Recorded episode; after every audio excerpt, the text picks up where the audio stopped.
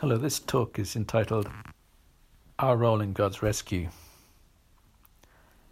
I was looking at the news recently about a person at the beautiful Durdle Door Beach in Dorset.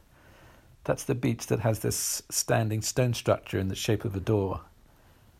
And it was at that time of really high winds, and the sea was really choppy with significant underflow and a person out to sea swimming had got into real difficulty uh, because of this. Uh, and the waves were really uh, huge, and the person, the swimmer, got caught in strong tides, and the underflow was very powerful and, and, and was pulling them down.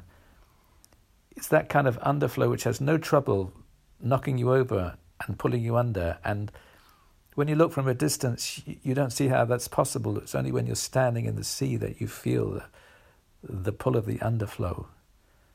And there were many people on the beach, and they were looking on, and and they were thinking this isn't going to end well for this person, even though he wasn't particularly far from the shore. The waves were rough, and there was no lifeguard, and had recently there had been a fatality in that area and as I saw and, and read on the news, I felt this scene begin to really speak to me about the current crisis that we're in with COVID 19. Because we've seen often one or two extreme reactions, which neither of which are right. The one is sinking in despair and depression, thinking this is just too hard, it's gone on for too long, it's too limiting, and there's so many things we can't do, and despair and, and fear and desperation grips, and it's like this picture of being the sea being pulled into the underflow. The the other wrong reaction is ignoring the danger. It, it's like this person who must have gone out to the sea thinking all was well, and, and despite the waves and the wind, and it was that blase reaction that caused them to get pulled out and put their lives in danger. We are in, for most of us, the most challenging period of our lives. We've all been through personal crisis, but this is facing something together. We're all being humbled. And in many ways, the unknown outcome of this challenging time is, is so limiting us and impacting us. All of our plans, all of our hopes and aspirations are kind of being put on hold. Our hopes for our families, our, our hopes for ourselves, and maybe our churches. and But alongside that, people in, in our country and various other parts of the world are also facing really personal, very severe consequences and fatalities and the unknown nature of this whole situation is is there.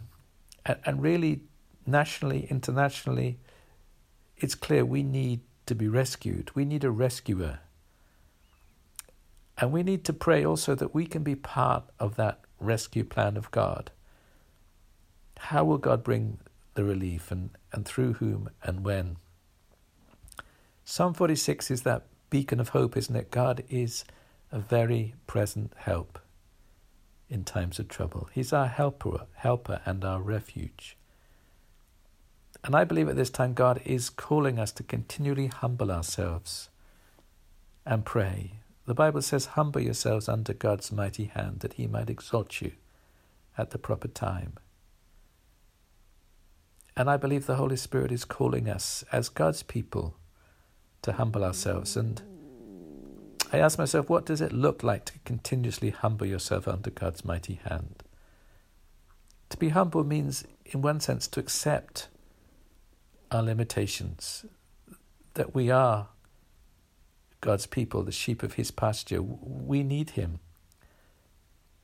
But we should also thank God for what we have. We should thank God for the liberties and freedoms that we have we shouldn't continually focus on what we don't have, but we should rejoice and be glad in what we do have. It look like it looks like looking to the Lord and seeking to live rightly before him. It looks like being an encourager and a helper to others in our own small way, seeking to sustain them.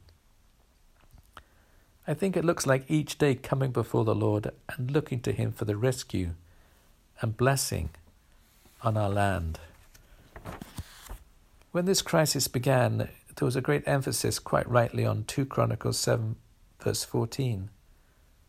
But I felt the Holy Spirit remind me that that hasn't changed. That if my people, who are called by my name, will humble themselves and pray and seek my face and turn from their wicked ways, then I will hear from heaven, forgive their sin, and heal their land. That's still the mandate. There's a call on us to live before the Lord, to live rightly, to humble ourselves, and to pray and seek His face. We become a people of the short term. A few months seems forever for us in our fast paced age. But this is the time for God's people to continually seek His face.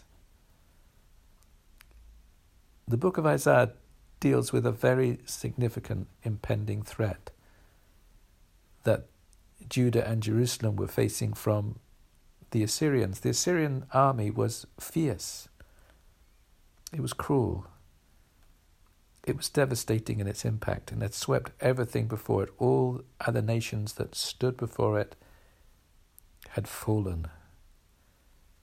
And Judah began by looking for alliances, looking for treaties with other nations, with Egypt.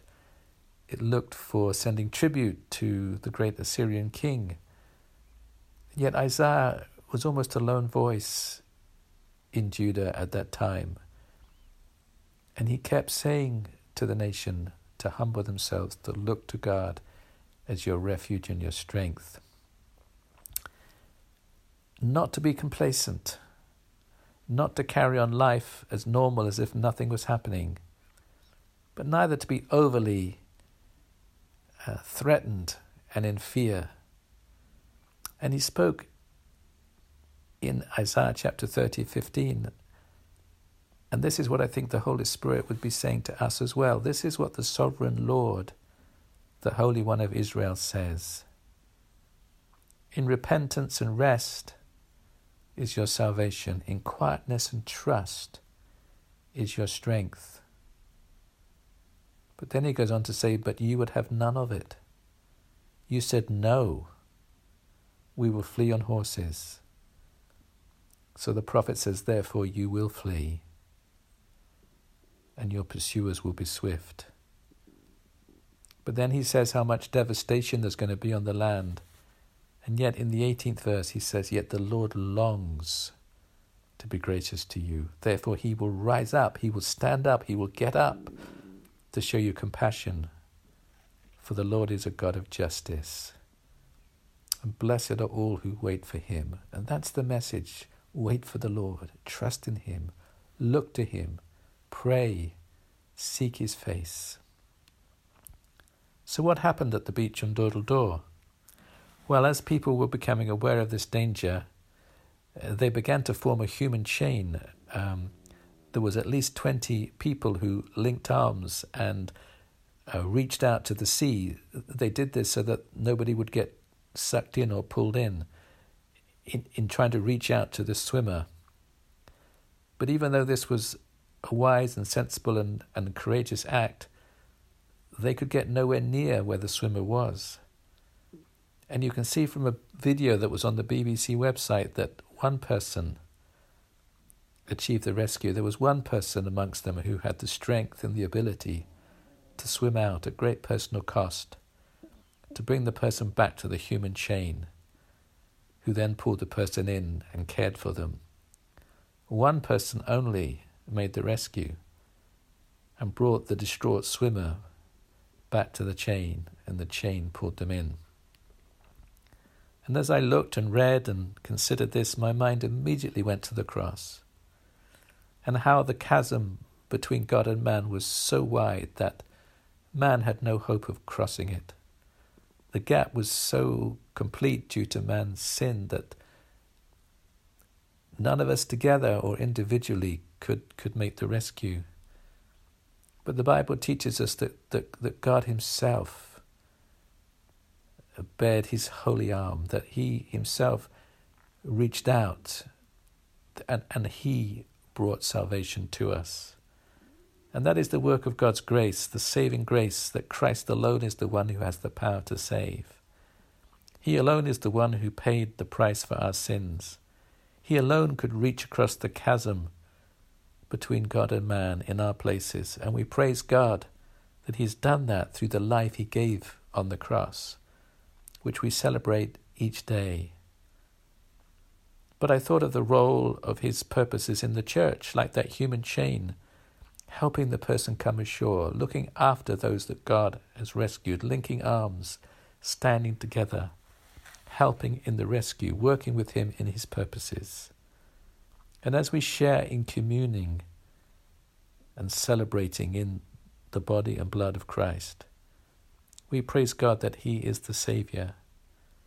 And we thank God that we are part of the body of Christ, the human chain, working with Him, praying together, and praying that God will effect the rescue, but that we can be part of Him effecting that rescue. Pray, Holy Spirit, teach us to continually humble ourselves and pray and seek your face, and in quietness and rest, trust in your strength. In repentance and rest, we know we shall be saved and help to bring salvation from you to our land. In Jesus' name, Amen.